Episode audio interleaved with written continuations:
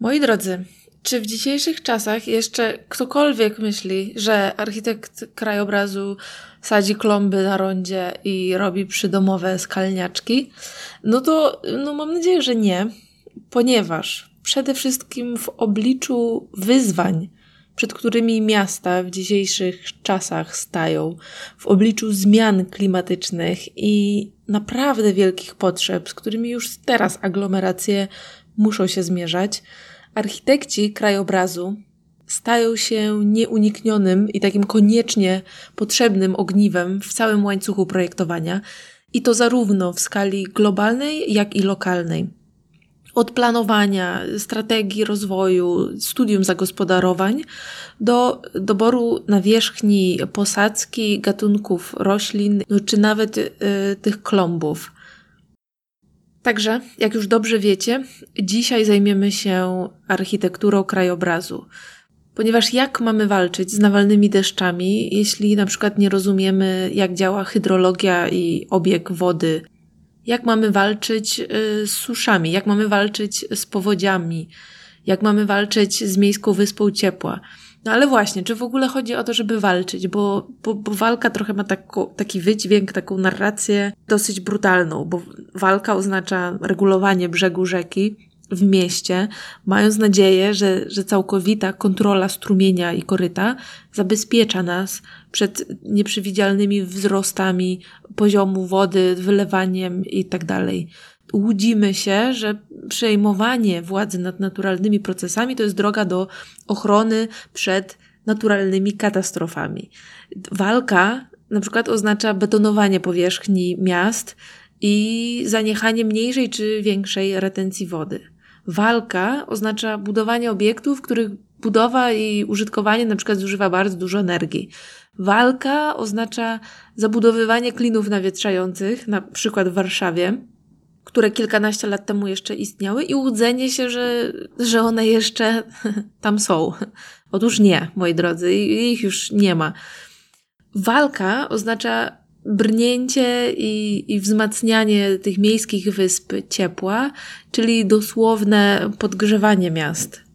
No i właśnie, może chodzi o to, żeby nie walczyć, a zrozumieć, jak działają procesy klimatyczne i zacząć współpracować już bardzo długo chciałam porozmawiać na podcaście z architektem lub architektką krajobrazu i nareszcie się udało.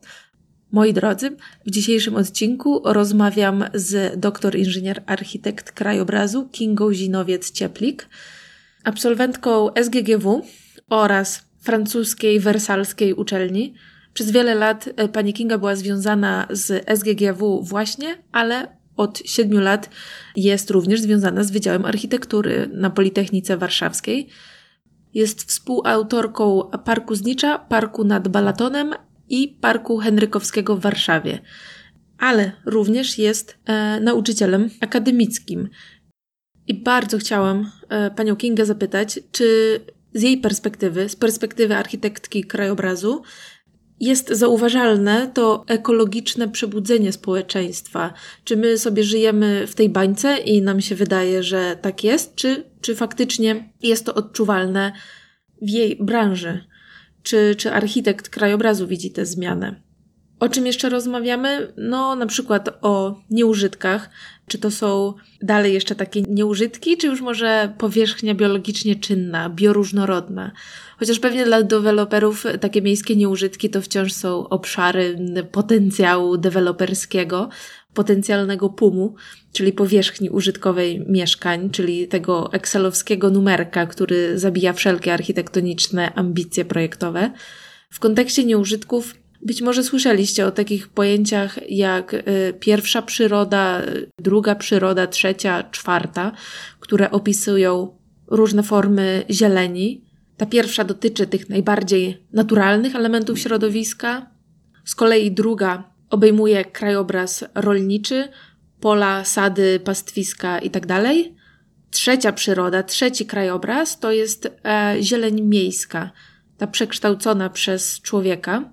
na przykład skwery, czy parki miejskie, czy takie zaprojektowane ogrody. A czwarta przyroda to jest ta dzika zieleń przejmująca na przykład opuszczone budynki, zdegradowane tereny.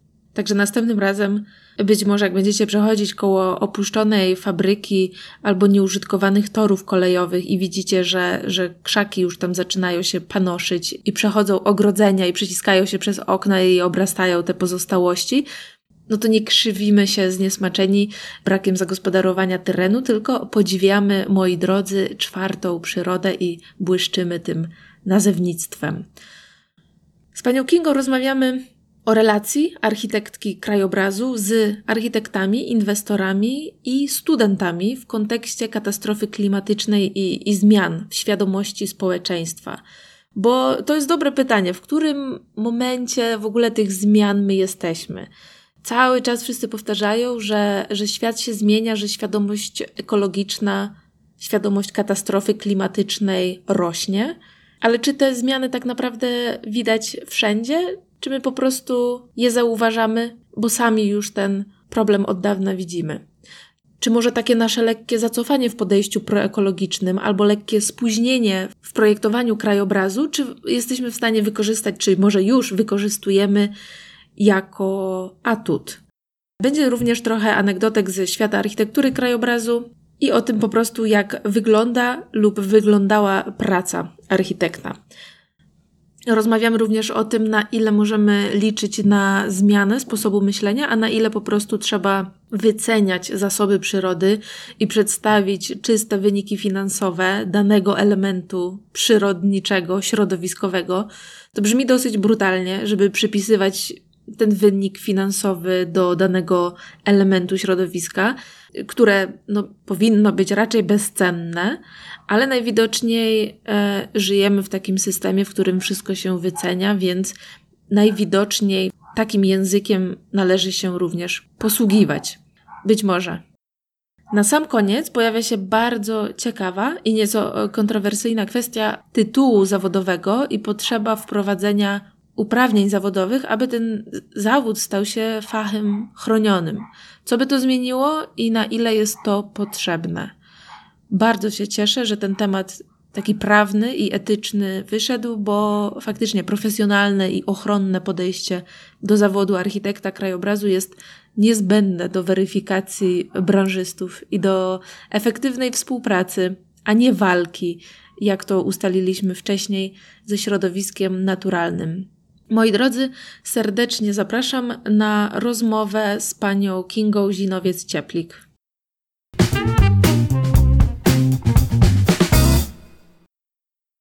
Dzień dobry Pani Kingo. Dzień dobry, dzień dobry, witam. Dziękuję bardzo za przyjęcie mojego zaproszenia do, do podcastu. Cieszę się, że po tych kilku mailach, nie ukrywam, udaje się nam porozmawiać.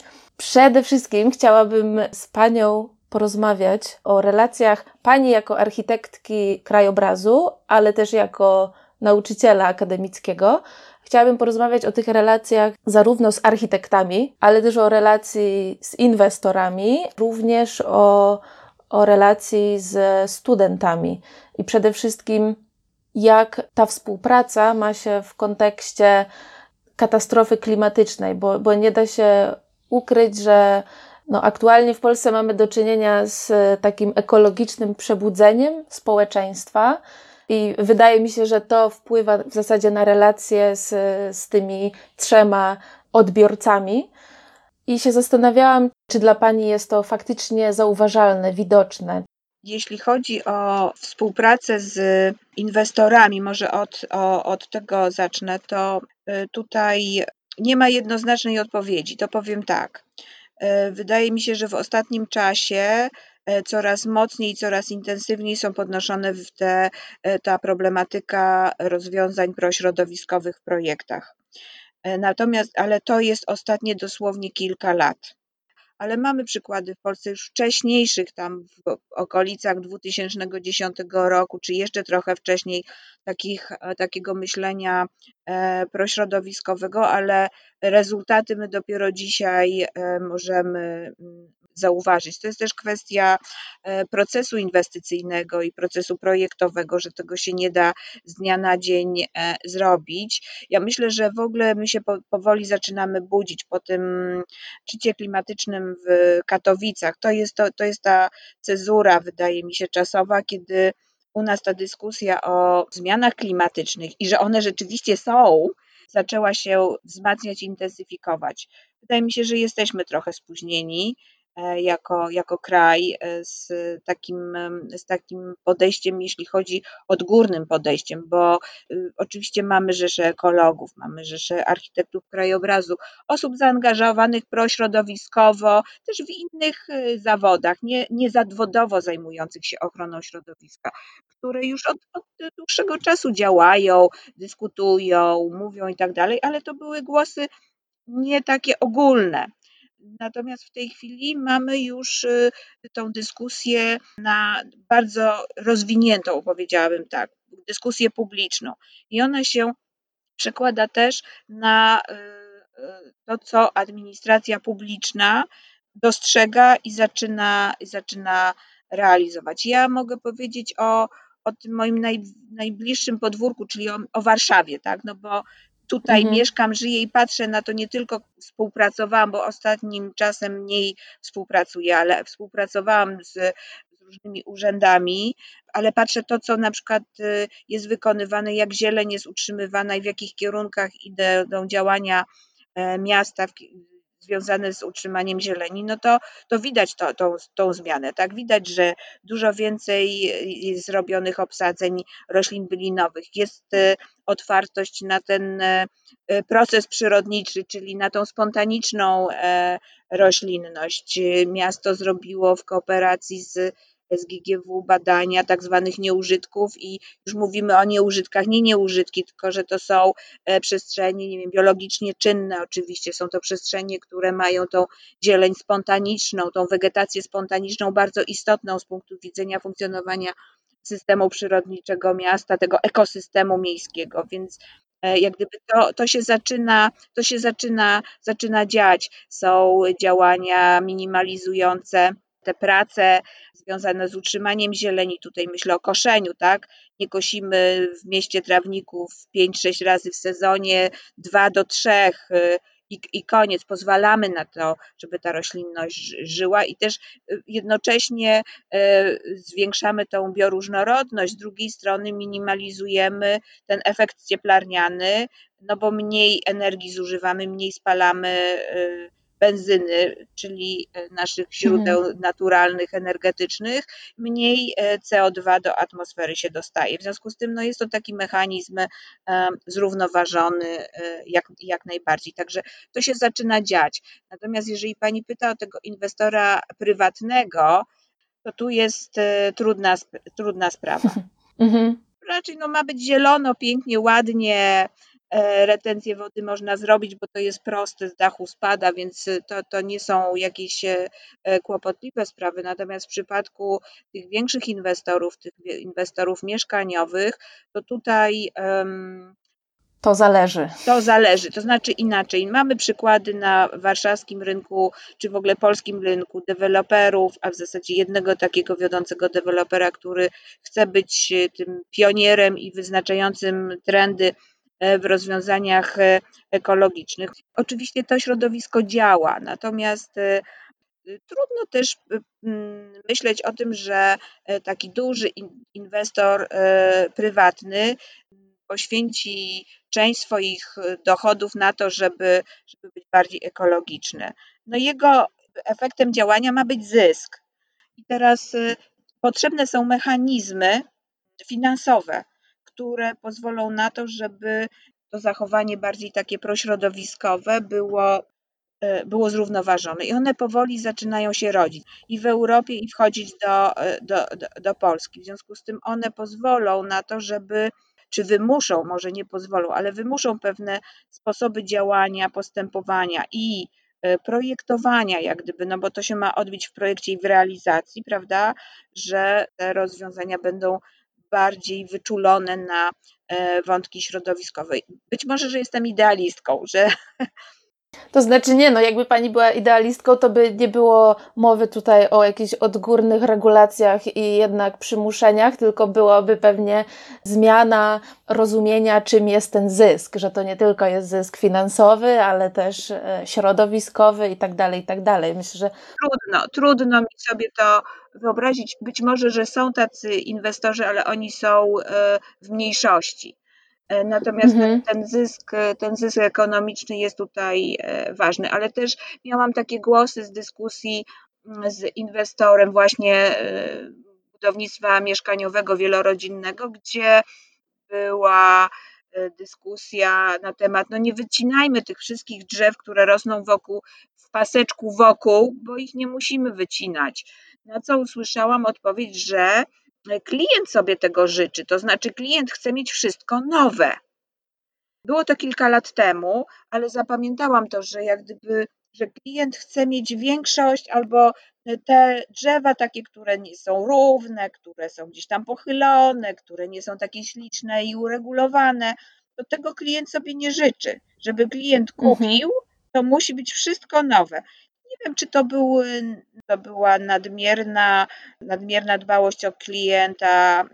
W każdym razie takie głosy słyszałam. Drugą sytuacją to też było to, że, że zrobiono piękny projekt, y, postarano się o duże, o duże drzewa, e, od razu posadzone, nowe, y, oczywiście na płycie garażowej, bo to jest jak gdyby taka domena e, tych, e, tych zabudów wielorodzinnych. Mhm. No i te drzewa zniknęły w przeciągu tam kilku lat, bo ktoś się przestraszył, że mogą się przewrócić, mimo że były zabezpieczenia i tak dalej, ale mieszkańcy stwierdzili, że są niebezpieczne i na hasło niebezpieczne żadna administracja publiczna nie dyskutuje, tylko y, usuwa, ale wydaje mi się, że to, że to już to już jest przeszłość, że ja opowiadam o jakichś takich sytuacjach ciekawych, y, może nawet nam się wydających kuriozalnych z punktu widzenia dzisiejszej naszej wiedzy, doświadczeń i tego, y, z czym się zmagamy i, tego poszanowania środowiska, że to, że to się zmienia, że jednak e, większość z nas chce żyć e, w otoczeniu zieleni, e, oczywiście bezpiecznie żyć, tak? Czyli no musimy, musimy zadbać o to, żeby ta zieleń była, była bezpieczna, ale też nie możemy popadać w jakąś takie myślenie, że zaraz coś nam spadnie na głowę, no bo w takiej sytuacji to wytnijmy wszystkie drzewa, bo no, któreś może się przy jakimś silniejszym wietrze przewrócić. No nikt nie da gwarancji, to jest organizm Mhm. żywy, to tak jak trochę lekarz nie da gwarancji, że rodzi się młode dziecko i będzie na pewno zdrowe i na pewno będzie pięknym, wspaniałym celebrytą w przyszłości, tak? Więc e, e, na, na nic nie zachoruje, więc e, tutaj też trzeba mieć tą świadomość, że mamy do czynienia ze środowiskiem żywym, zmiennym. Plus tutaj rozwiązaniem raczej powinna być taka profilaktyka i może dbałość, aby no, to drzewo nikogo nie w cudzysłowie zaatakowało, mhm. a nie pod pretekstem bezpieczeństwa najszybsze, najłatwiejsze rozwiązanie, czyli wycinka. Jest usunąć, ale te, te rozwiązania profilaktyczne, no one pociągają ze sobą jakieś finansowanie i tutaj natomiast rzeczywiście świat zmierza do tego, żeby obserwować i cały czas y, trzymać rękę na pulsie, jeśli chodzi o środowisko naturalne, żeby monitorować te zmiany, co się dzieje, czy te akcje, które my wprowadzamy, te działania, które my wprowadzamy, na ile one są skuteczne, co one przynoszą, co one nam dają. Jeżeli dają za mało, to gdzie trzeba je zintensyfikować, a jeżeli coś się dzieje nie tak, to gdzie trzeba pewne korekty wprowadzić. Więc e, to, to, to jest nasza przyszłość i to miasta w zasadzie zaczynają powoli robić, bo no, chociażby inwentaryzacja terenów publicznych, która się e, już dzieje w Warszawie, w innych miastach, żeby w ogóle wiedzieć, jak masą zieleni w takim kolokwialnym tego słowa znaczeniu, ale tu chodzi o to, żeby mieć ocenę tego środowiska naprawdę rzetelną w miastach. To się powoli dzieje. Tak, plus y, inwentaryzacja też, ale wiele miast robi po prostu wycenę drzew, wycenę konkretnego drzewa, żeby faktycznie to miało nie tyle, żebyśmy nie liczyli na taką świadomość y, proekologiczną, ale faktycznie mieli dane i zyski finansowe, również jeśli chodzi o elementy zieleni. Tak, mówi Pani tutaj o tym zielonych aktywach y, i to, y, to się dzieje. Też wiem, że w Warszawie były takie badania robione Miasta zaczynają myśleć o usługach ekosystemowych y, i je rozgryzać, badać, oceniać, mhm. wyceniać i tak dalej, bo to jest chyba ten ta droga, która pozwoli na to, żebyśmy byli bardziej świadomi, bo e, opowieści typu, że zieleń jest świetna, wspaniała, produkuje tlen, pochłania dwutlenek węgla, a różnorodność biologiczna jest bardzo dla nas ważna i tak dalej, dociera do wielu osób, ale nie do wszystkich, zwłaszcza tych, które odpowiadają za to, że ilość zer się zgadza po pierwszej cyfrze. E, a nawet jeżeli dociera, to mają często ręce związane, bo musi być wynik finansowy. Koniec, kropka. I w momencie, kiedy, e, kiedy dochodzi ta wycena środowiska e, przyrodniczego, która idzie też, jak wiemy, w miliony, to nie są drobne kwoty, tylko to są miliony, to to przemawia już bardzo mocno i jednoznacznie. Już tu nie ma dyskusji. Ja się spotkałam z takimi sygnałami od młodych osób, że to straszne, że my musimy wycenić drzewo, że my musimy wycenić życie tego środowiska tak naprawdę i zamienić je na pieniądze. Rzeczywiście tak, to jak pomyślimy, to to jest po prostu masakra, jeśli chodzi o pewien sposób myślenia w ogóle o życiu, o środowisku, o naszej planecie już globalnie. Mhm. Z drugiej strony żyjemy w takim systemie, a nie innym. W związku z tym, żeby ochronić to środowisko, w systemie, gdzie liczą się tylko pieniądze, tak? No to trzeba to przełożyć na ten język, na ten język finansowy. I często potrzeby miast są większe niż ich budżety. To, to jest jak gdyby znane zjawisko i to nie dotyka tylko miast polskich, ale też wielu innych miast na świecie. W momencie, kiedy pojawia się wspaniały inwestor, który mówi, że o tutaj wybuduje, nie wiem, jakiś supermarket, albo mieszkaniówkę, albo, albo jakiś inny zakład pracy i pół miasta będzie pracowało, chce to zrobić w pięknym krajobrazie. Pytanie, które miasto obroni się przed taką presją ekonomiczną. W związku z tym, mm, w momencie, kiedy będzie świadome tego środowiska, co to jest to, to środowisko, to może dobrze, dobrze, ale może w innym miejscu, bo, prawda, bo tu mamy cenne środowisko przyrodnicze, możemy zaproponować inne lokalizacje lub jeszcze jakieś inne mechanizmy, że jeżeli bardzo chcę, to proszę bardzo, ale ten wymiar e, ekonomiczny co roku musi dopłacać do kasy miejskiej za to, że zajmuje takie i zniszczył de facto y, takie środowisko, do czego nie powinno dojść tak naprawdę. Wydaje mi się, że ten mechanizm zielonej ekonomii powinien zabezpieczać właśnie, że żaden inwestor nie pomyśli o takiej inwestycji w takim miejscu z racji na właśnie wycenę tego środowiska, że jest tak wysoka, że, że jak gdyby to dokładanie do tego interesu byłoby większe i, i też po podnoszenie świadomości, że to nie jest tylko uroda, nie jest to piękne, piękny widok, trochę więcej zieleni, którą wiemy, że na nas wpływa pozytywnie, na nasze zdrowie, nasz dobrostan, bo to jest takie, no fajnie ktoś powiedział, no tak, wierzymy, ale ja tu muszę tyle i tyle mieszkań mieć, żeby to mi się opłacało, koniec, kropka. Mhm. I też jest takim narzędziem dla planistów, bardzo ważnym. Trudno, no, czasami musimy się i takim językiem posługiwać, y, kiedy ta wiedza ekspercka jest za miękka, jakbym powiedziała, dla przeciętnego Kowalskiego, przeciętnej osoby, która nie jest związana z tematem, nie, nie odczuwa dotkliwie zmian klimatycznych, e, tak, no bo woda na razie jest, y, w sklepach kupimy żywność.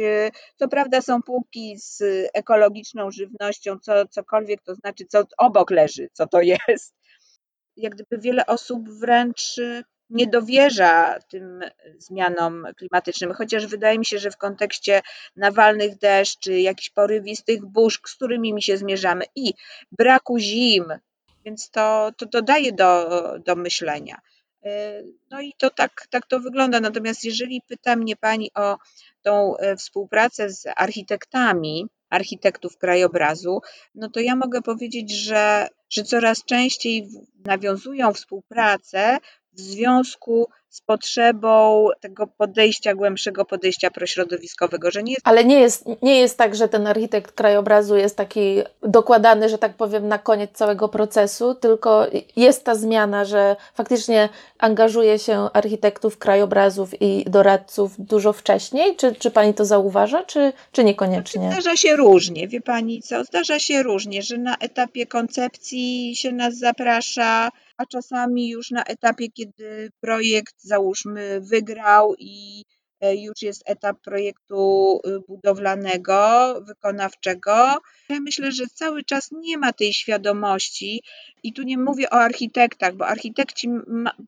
raczej mają tą, tą świadomość. Tu y, środowisko architektoniczne cały czas rozgląda się za tym, co się dzieje w świecie, jakie są trendy, w którym kierunku to wszystko zmierza, a to, czy jak na to reaguje poszczególne pracownie, czy poszczególni projektanci, to jest zupełnie już y, odrębna sprawa. Natomiast y, nie ma takiej świadomości, że architekt krajobrazu i ta nasza branża architektury krajobrazu, która jest związana nie tylko z zielenią, bo nas się przyrównuje do, do zieleni, a my jednak ogarniamy krajobraz, a w krajobrazie są też artefakty y, stworzone przez człowieka. Natomiast nie ma tej świadomości, że my jesteśmy na tym froncie mówiącym o bezpieczeństwie.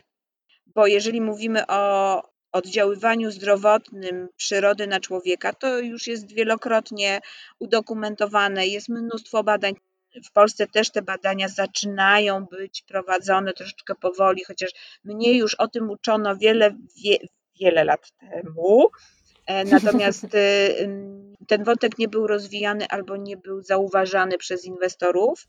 Natomiast no, w świecie te badania poszły już tak daleko, że nie tylko się bada, jak się zachowujemy, jak odczuwamy, czy zmienia się nasze ciśnienie krwi, e, czy się lepiej koncentrujemy po, po, po spacerze w parku, ale również się bada już naszą chemię organiczną, tak? czyli jakie tam hormony się wydzieliły, czy coś się zadziało i tak dalej. Czyli to głębiej, e, głębiej wchodzi też nauki neurologiczne się tym zaczynają interesować, tak dalej, tak dalej. Więc, więc to jest jak gdyby udokumentowane. Jest pytanie, ile tych dowodów jeszcze będzie i co tak naprawdę ta przyroda nam dobrego robi. Zanim tą zmianę przyspieszymy. Tak, y, przez, przez, y, przez różne branże. Więc y, tu wydaje mi się, że, że jest, że tej roli się nie dostrzega. Że my też jako architekci krajobrazu możemy mieć dużo do powiedzenia na w tych e, działaniach planistycznych, w tych e, działaniach mówiących o funkcjonowaniu szerszym krajobrazu, gdzie się myśli o tym, jak ta przyroda w tym dużej skali funkcjonuje i jak można budować środowisko życia człowieka w oparciu o te procesy przyrodnicze, które tam się dzieją, żeby one się nadal działy, żebyśmy nie stawali w poprzek, czyli ja to czasami mówię, płynięcia wraz z procesami przyrodniczymi, nie zaprzeczaniu im, im tylko mhm. wykorzystywaniu do tego, aby te procesy mm, funkcjonowały i przyroda funkcjonowała poprawnie i żebyśmy wspierali te procesy, czyli my nie możemy być już tylko neutralni dla przyrody, my musimy ją wspierać i nasze działania powinny ją wspierać, a to powinno być takie perpetuum trochę mobile, czyli zapętlać się. I tu dochodzimy do tej gospodarki też cyrkularnej, że jak gdyby to, co my wykonamy, wraca do nas, daje nam miejsca pracy na przykład, tak, i organizujemy jakąś e, produkcje e, rolne, przyrodnicze, które, które pozwalają nam na to, żeby, żeby były miejsca pracy, działania związane z środowiskiem naturalnym, z przyrodniczym, powinny być y, związane z uwarunkowaniami społecznymi. Tego nie możemy oddzielić, bo my jako społeczność jesteśmy elementem tej przyrody, więc y, bez względu na to, jak wiele z nas nie rozumie tej przyrody, boi się tej przyrody, musimy nad tym pracować, żebyśmy się nie bali przyrody, żebyśmy ją rozumieli i żebyśmy umieli z nią współistnieć, albo inaczej odbudować nasze współistnienie z przyrody jako e, elementu symbiotycznego, a nie destrukcyjnego. Tu wydaje mi się, że mamy wiele do powiedzenia jako architekci krajobrazu, no i też jako e, projektanci w ogóle, czyli myślę tu o wszystkich branżach projektowych, i o architektonicznych, i o instalatorskich. Przecież tutaj instalatorzy mają no, mnóstwo do, do powiedzenia i e, tych branż, które poszukują e, nowych, bardziej zrównoważonych rozwiązań materiałowych. Tak, bo wiemy, że, że załóżmy architektura ma w sobie y, no, wykorzystanie różnych materiałów, tak, i no i teraz skąd te materiały się pozyskuje, jak się je produkuje i tak dalej, i tak dalej. Ten cała sfera śladu węglowego, śladu ekologicznego jest, jest upiornie ważna, ale ona też dotyczy architektury krajobrazu, tylko może w trochę mniejszym stopniu, mniejszej skali, bo my no takich wielkich budynków nie stawiamy, tak? My się zajmujemy tą małą architekturą, ale też z czego ona będzie wykonana, jak będzie wyprodukowana, czy ściągnięta, nie wiem, z zagranicy czy z Polski i tak dalej. Ta produkcja materiałów y, też się bierze z jakichś, nie wiem, podstawowych surowców naturalnych chociażby. No wszystko, co mamy na Ziemi jest stąd, więc y, jest naturalne, mniej lub bardziej przetworzone.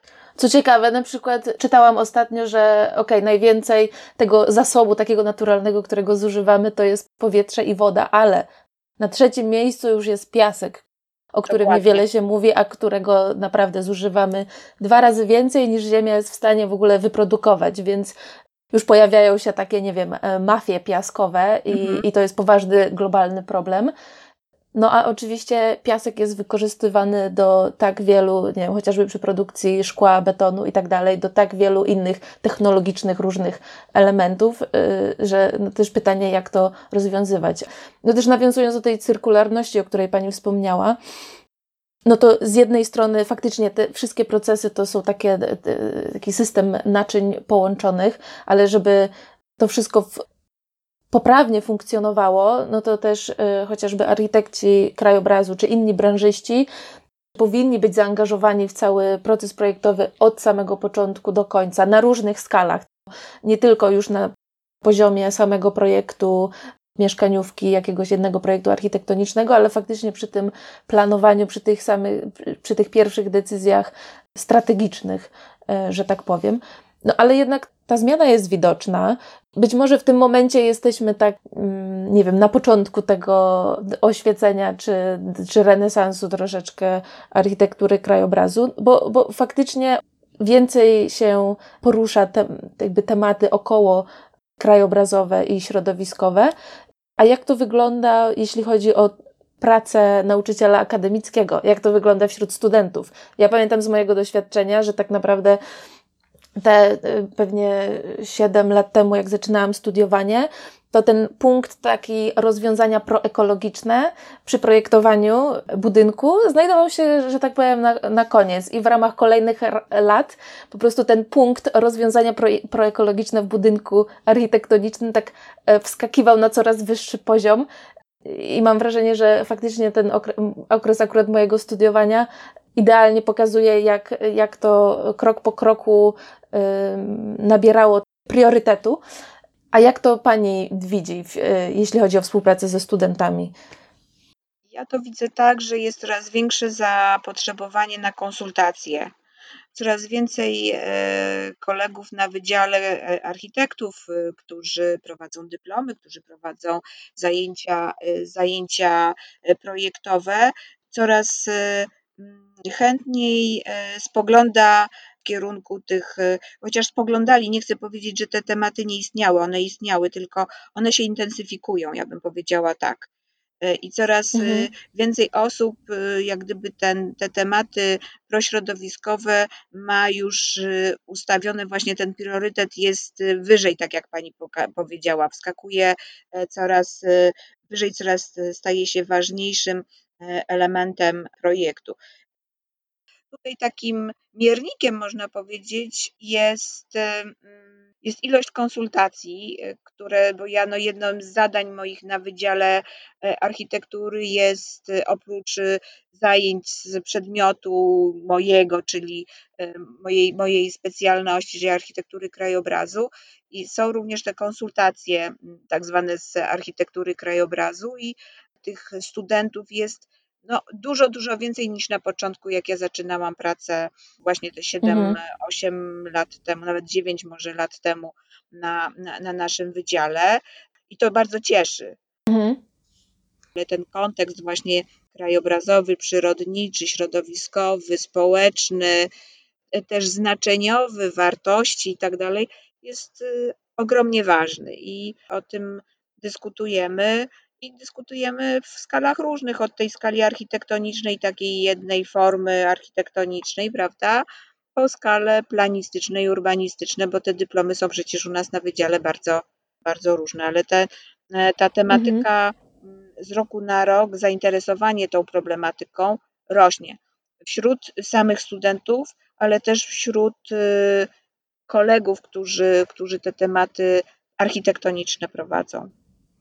A czy jest też wzrost takich tematów e, faktycznie skłaniających się bardziej nawet ku architekturze krajobrazu albo ku takiej ścisłej kolaboracji architektury i architektury krajobrazu, typu architektura ta bio, biofilna, czy, mhm. czy analiza właśnie tych e, nieużytków, które już zmieniły tą swoją definicję i narrację. Już mówię, to y, trudno mi powiedzieć, e, bo koledzy architekci mają stricte tematy, które muszą ze studentami przepracować.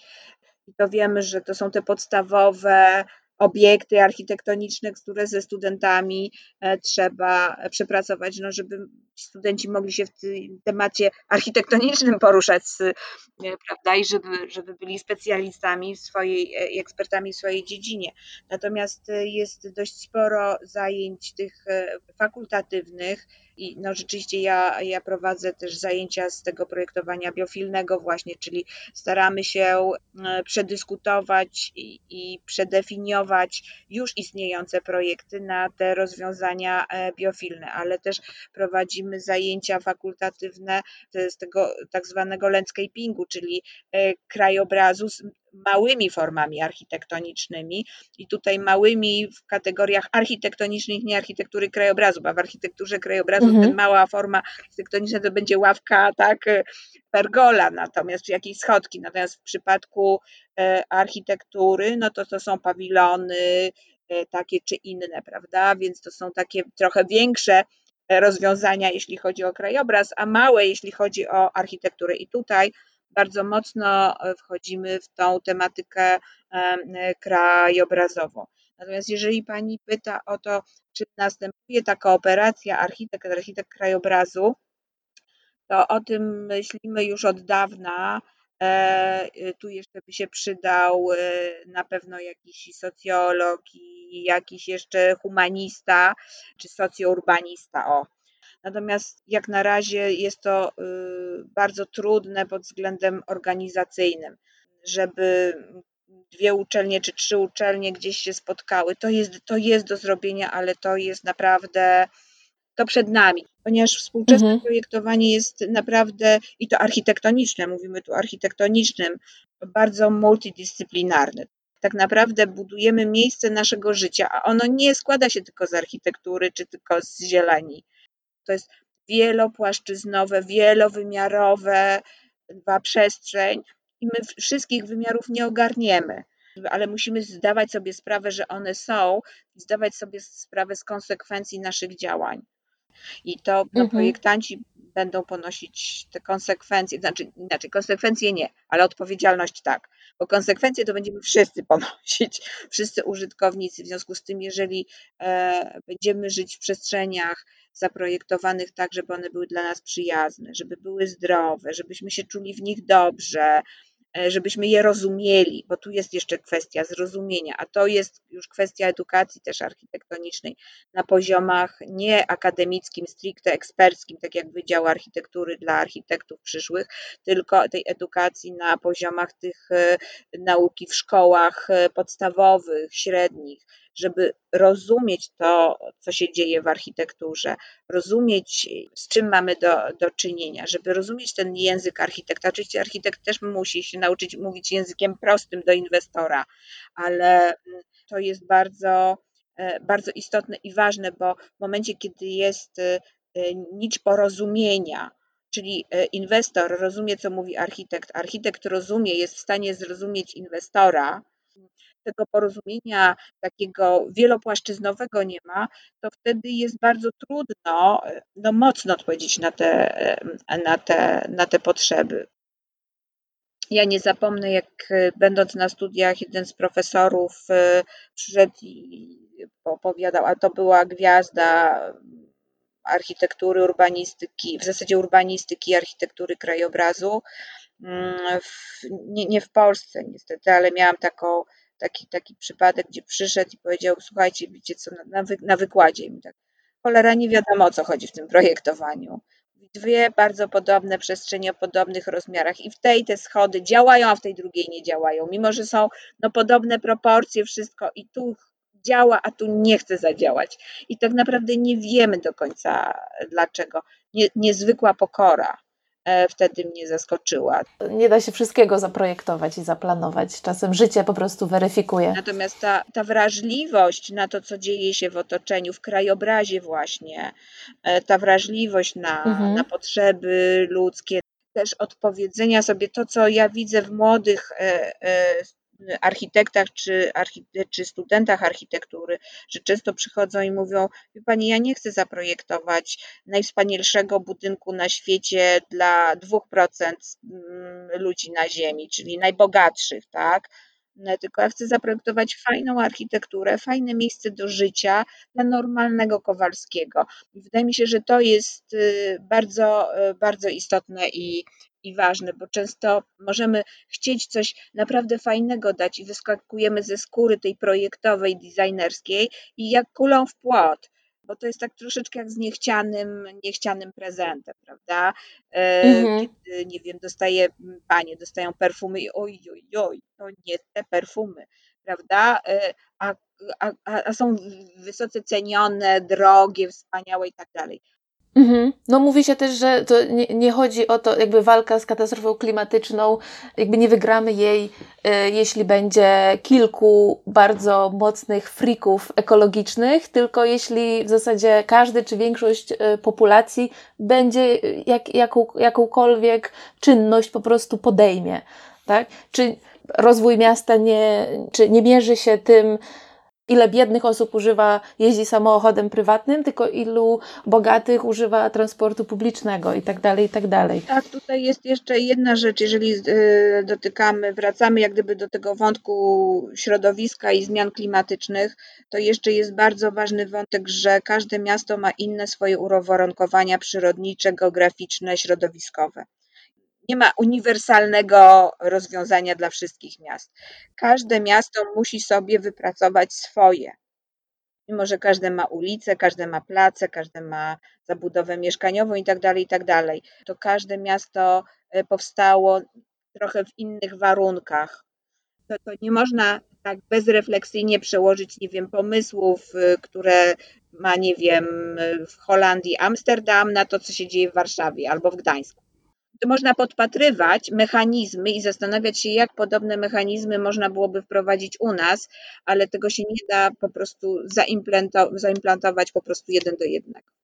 No tak, chociażby Amsterdam walczy z wodą, a Warszawie może jej brakować. Także, ale y, czasem się mówi, że nie wiem, no zwalamy nasze projektowanie czy zarządzanie y, zielenią na pewne nasze zacofanie i tak dalej. Ale tak naprawdę w architekturze krajobrazu to nasze zacofanie w pewnych kwestiach staje się atutem. Tak. Pamiętam y, też y, tak chyba dyskusję właśnie z zajęć z panią między innymi na temat łąk na Ursynowie, tak? Ta część projektu nie została zrealizowana i w tym momencie to, te dzikie łąki stały się niesamowitym atutem i, i teraz dążymy do tego zdziczania miasta, jak to właśnie Grupa Centrala y, wspomina. No więc y, my dlatego też między innymi jesteśmy trochę spóźnieni w stosunku do tych bardziej rozwiniętych y, krajów zachodniej Europy z tymi pomysłami, między innymi dlatego, że my w 1989 roku w zasadzie od lat 90. Y, wystartowaliśmy do tego, żeby dobiec do tego dobrobytu y, krajów zachodnich. A kraje zachodnie mówiły: Nie, nie, to nie ta droga. A my mhm. Y, jak najbardziej chcieliśmy w tym kierunku podążać. Ja nie zapomnę, jak, jak słuchałam wykładu wtedy mm, Gilles Clement, który mówił właśnie o tym, o tym ogrodzie w ruchu i to było takie niesamowite. I ja się tak zastanawiałam, kurczę, no przyjechałby do Warszawy, ten ogród w ruchu miałby na każdym miejscu i to nam się kojarzyło z takim zacofaniem i biedą. Natomiast e, w krajach europejskich już się to, to kojarzyło z czymś niesamowicie e, rozwiniętym pomysłem. U nas to był wynik niestety biedy, mm, tego nie docenialiśmy wtedy. E, musiało troszkę czasu upłynąć i, i rzeczywiście, ale mieliśmy szczęście, że pewnych działań nie, nie, zda, nie, nie daliśmy rady zrobić, jak chociażby uregulowanie wszystkich rzek. I to, że my mamy te łęgi nadwiślańskie po stronie praskiej, które w tej chwili są tak doceniane przecież e, przez mieszkańców, wręcz zadeptywane, ich jest tam za, za dużo po prostu, mhm. to środowisko nie jest w stanie tego znieść. E, to, że zostały udostępnione, że tam została przeprowadzona renaturalizacja i ta droga, ścieżka, wystarczyła ta ścieżka, to to jest właśnie to, to jest właśnie to, że my w którymś momencie nie dobiegliśmy finansowo, ekonomicznie do tego, żeby e, drugi brzeg e, uregulować i to jest dzisiaj naszą wielką szansą. Ale to znaczy, że ta rola architekta krajobrazu teraz dąży do tak naprawdę tego poziomu sprzed 89? Nie, tego już nie, nie, nie damy tak rady zrobić. E, ponieważ no, mamy nowe czasy, nowe wyzwania, też to środowisko się zmieniło. To nie jest dążenie do tego, co wtedy było, czyli zaniechania w ogóle. My wprowadzamy y, więcej zieleni, jakby skupiamy się na większej ilości zieleni, tak? I tu myślę o działaniach chociażby zarządów zieleni miast i też miasta Warszawy. Chodziło mi o to, że jakby wtedy w sumie projektowano parki czy cmentarze, a później, kiedy zachłysnęliśmy się rozwojem, czy to pozytywny ma wydźwięk, czy negatywny, to architekci krajobrazu zostali sprowadzeni do projektowania kwietników, czy, czy małych ogródków i tak dalej, klombów. A teraz z drugiej strony się znowu cała chyba architektura krajobrazu e, mocno od, od, odradza. I, i, I, kiedyś, jeszcze tylko dodam, te, nie wiem, e, czytałam tradycje szkół różnych, czy była też krakowska, czy warszawska.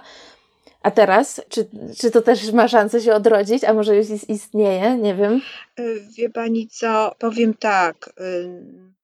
Przed 89 rokiem e, nie było takiej dużej możliwości projektowania prywatnego, tak, prywatnych pracowni.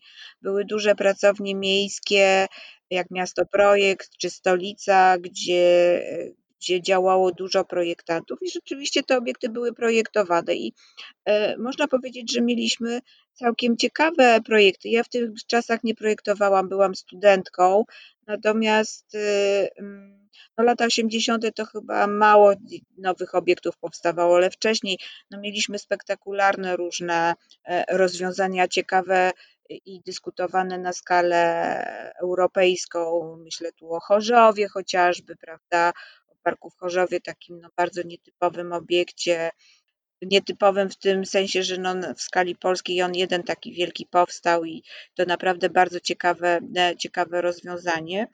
E, mieliśmy projekty parków i one, i one bardzo fajnie funkcjonowały i były projektowane na miarę czasu i potrzeb. 80. lata były trudne, no wiemy z historii. Natomiast po 89 roku, jak ja wchodziłam na rynek, że tak powiem, jako, jako architekt krajobrazu, to było bardzo ciężko bo to było takie załamanie wszystkiego, no wszystko musiało powstać na nowo.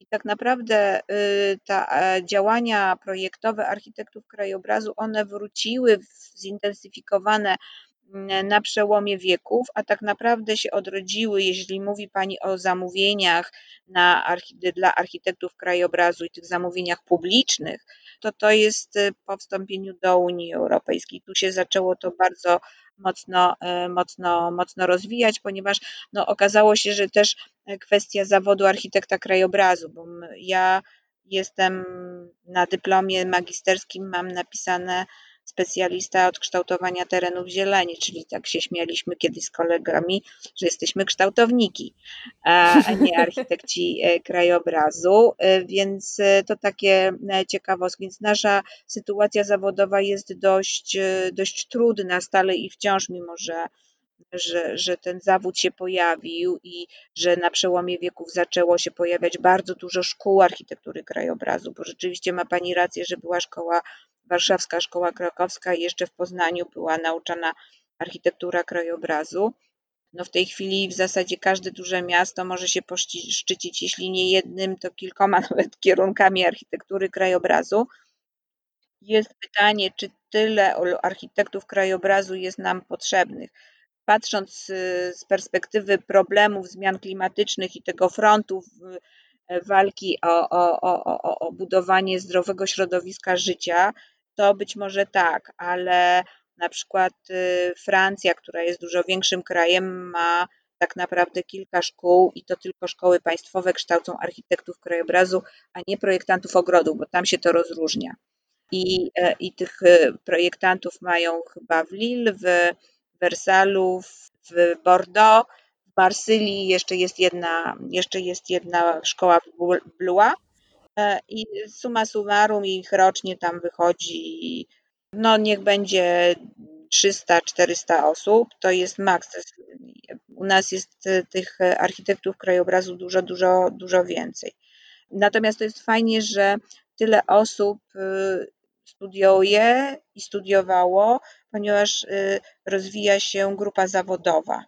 No, jeżeli Pani pyta mnie o różnice różnych szkół, to trudno mi to o tym jakoś dokładnie mówić, bo bo to są y, bardzo indywidualne sprawy, natomiast rzeczywiście ta krakowska architektura krajobrazu, o której Pani wspomniała, ona wyrastała z architektury. Nie z y, kierunków ogrodniczych, tylko z architektury. I z niej wyrosła, jest w tej chwili już e, architekturą krajobrazu, ale w Krakowie też można architekturę krajobrazu właśnie na uczelni rolniczej tego co wiem, studiować. Mhm. E, no niestety ubolewamy, że mm, cofnięto nam w związku z działaniami e, reformatorskimi, że tak powiem, zabrano nam tytuł zawodowy. Ale to chodzi o pozwolenia? Bo, Nie, to bo tytuł... o nadawanie tytułu zawodowego, bo od kilku ładnych lat, tak jak ja powiedziałam, że ja kończyłam kierunek na SGGW i mam w dyplomie magisterskim specjalistę od kształtowania terenów zieleni.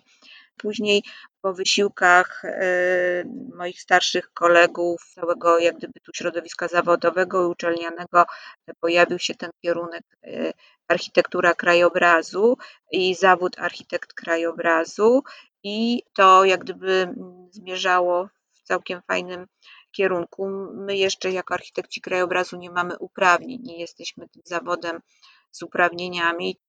Myśli Pani, że byłoby to istotne dla y, samego zawodu architekta tak. krajobrazu, jeśli byłyby wprowadzone uprawnienia? Tak, moim zdaniem. By to by zweryfikowało tak, trochę tak. ten cały y, za, zamieszany rynek i zbyt duży być może tak, rynek to znaczy, wie Pani, to jest kwestia jak to wprowadzić i jak nadawać uprawnienia osobom, które już działają na rynku. To jest kwestia ustaleń i wydaje mi się, że, że można. No w którymś momencie mm, trzeba byłoby to zrobić. Moim zdaniem jest to bardzo istotne i ważne, ponieważ jest to e, ochrona, prawna ochrona zawodu też.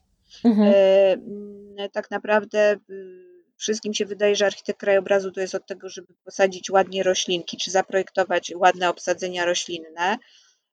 Nie ukrywajmy, dużo osób, które nie są architektami krajobrazu, działa w, w, tej, w tej dziedzinie z różnym skutkiem. Często no, średnim skutkiem. E, mhm. I, I w momencie, kiedy wchodzi, kiedy, kiedy architektura krajobrazu naprawdę stoi na, tej, na tym froncie walki o to, żeby, żeby, żeby to środowisko było do przeżycia dla nas, dla gatunku zagrożonego tak naprawdę, mhm. Mm, ważne byłoby, żeby była, e, miała swoje uprawnienia. Ranga zawodu wtedy niezwykle rośnie, odpowiedzialność też. Ale myślę, że odpowiedzialność tu jest, jakby tego nie kwestionujemy, więc e, tak, faktycznie ale, ochrona samego tak, zawodu i. To, to wtedy się wzmacnia, tak? Wtedy tak, architekt tak, nie tak. może krajobrazu powiedzieć, to nie ja, to coś się wydarzyło, jak gdyby ponosi e, te, ta, ta, ta ranga podpisu pod projektem, bardzo zyskuje, ale też jak gdyby odczuwalna odpowiedzialność jest też większa. Bo tu jest kwestia etyczna, prawda? A w momencie, kiedy jest prawo i mamy te uprawnienia, E, etyka te, no, jest niedyskusyjna, nie, nie no, znaczy ona musi być, natomiast tu, tu jest ten, ten ciężar też prawny i wydaje mi się, że to byłoby, to byłoby bardzo istotne i ważne. Tak, mam nadzieję, że ta właśnie rosnąca świadomość tak naprawdę do tego doprowadzi. Znaczy ja powiem jeszcze jedno, jedno, jedno zdanie, że nie we wszystkich przecież krajach europejskich istnieją uprawnienia architektoniczne też nie ma, nie ma uprawnień architektonicznych, ale wydaje mi się, że y, ten model amerykański, tam gdzie są te, gdzie architekci krajobrazu zdają, wcale nie jest łatwy egzamin. Zresztą mm, architekci też w Polsce zdają uprawnienia, więc wiemy, że to nie są takie y, łatwe sprawy, że trzeba mieć doświadczenie, że za tym stoi wiedza i doświadczenie w zawodzie, że tego się nie zdaje po wyjściu ze szkoły. W Ameryce, myślę tu o, o, o Stanach Zjednoczonych i Kanadzie, y, jest ten mechanizm i on pozwala na to, że projektant staje się samodzielnym projektantem. I wydaje mi się, że że prawna ochrona zawodu tutaj w tym wypadku by ochroniła nas przed y, różnymi no, takimi sytuacjami, jak to ostatnio się zdarzyła, że y, zaczynamy tak naprawdę temat od początku mimo że jesteśmy, jesteśmy obecni, że wszyscy nas proszą, także są wymogi, że w przetargach, że w konkursach ma być w zespole architekt krajobrazu. To jest rewelacyjna rzecz. Wcześniej tego w ogóle nie było, więc to już pokazuje e, potrzebę e, zatrudniania nas, potrzebę naszego zawodu w ogóle.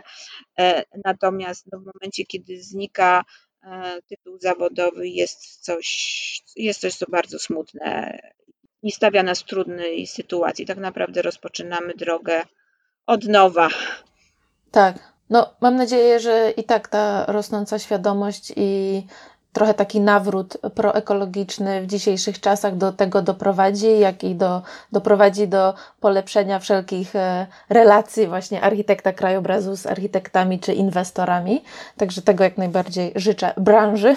Tak jest, dziękuję, dziękuję bardzo. Y, ja chciałam powiedzieć jeszcze takie dwa słowa na koniec, że ta współpraca z architektami, architektów krajobrazu jest coraz e, silniejsza i mocniejsza. Ja to tak, e, ja to tak odbieram, że architekci rozglądają się, pracownie architektoniczne rozglądają się, wam znam pracownie architektoniczne, w których na stałe są zatrudnieni architekci krajobrazu, także to środowisko architektoniczne jest bardzo zainteresowane.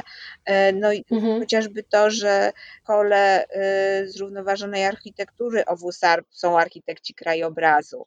Nie, nie idzie to w kierunku osobnych pracowni, tylko jednak takiej ścisłej kolaboracji już wewnętrznej. Znaczy są pracownie architektoniczne, są pracownie architektury krajobrazu, ale ta kolaboracja coraz y, częściej właśnie słyszę, że pracownie architektoniczne zatrudniają architekta krajobrazu, ponieważ y, tak wiele pracy ma architekt, że ten architekt staje się y, bardzo istotny i ważny w pracy pracowni tak? Czyli tak. przejmuje tak. już to, co architekt też często brał na siebie, czyli zagospodarowanie działki i tak dalej, i tak dalej. Ale to jest jak gdyby też temat architektury krajobrazu, więc spokojnie może sobie z tym poradzić.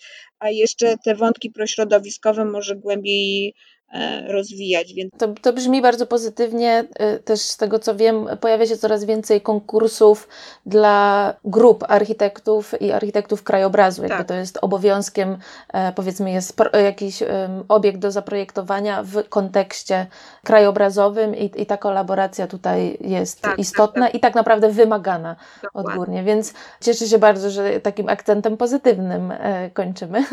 naprawdę w fajnym kierunku to zmierza.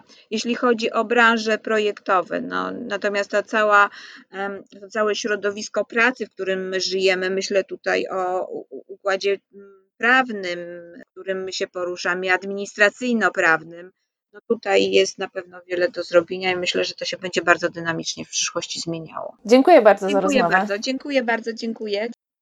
Dzięki za wysłuchanie tej rozmowy.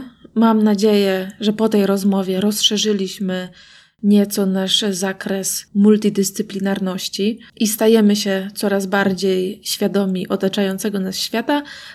Serdecznie Was zapraszam na Instagram i Facebook podcastu i do usłyszenia w następnym odcinku.